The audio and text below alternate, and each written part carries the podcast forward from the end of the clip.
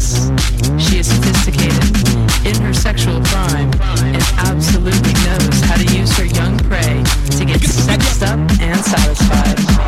Her libido rages almost constantly, so she will need to hunt frequently. Occasionally, she will be so impressed and surprised by her young prey that she will be vulnerable to attachment. attachment, attachment.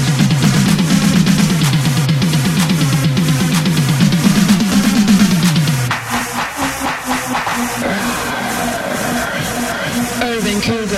Vancouver.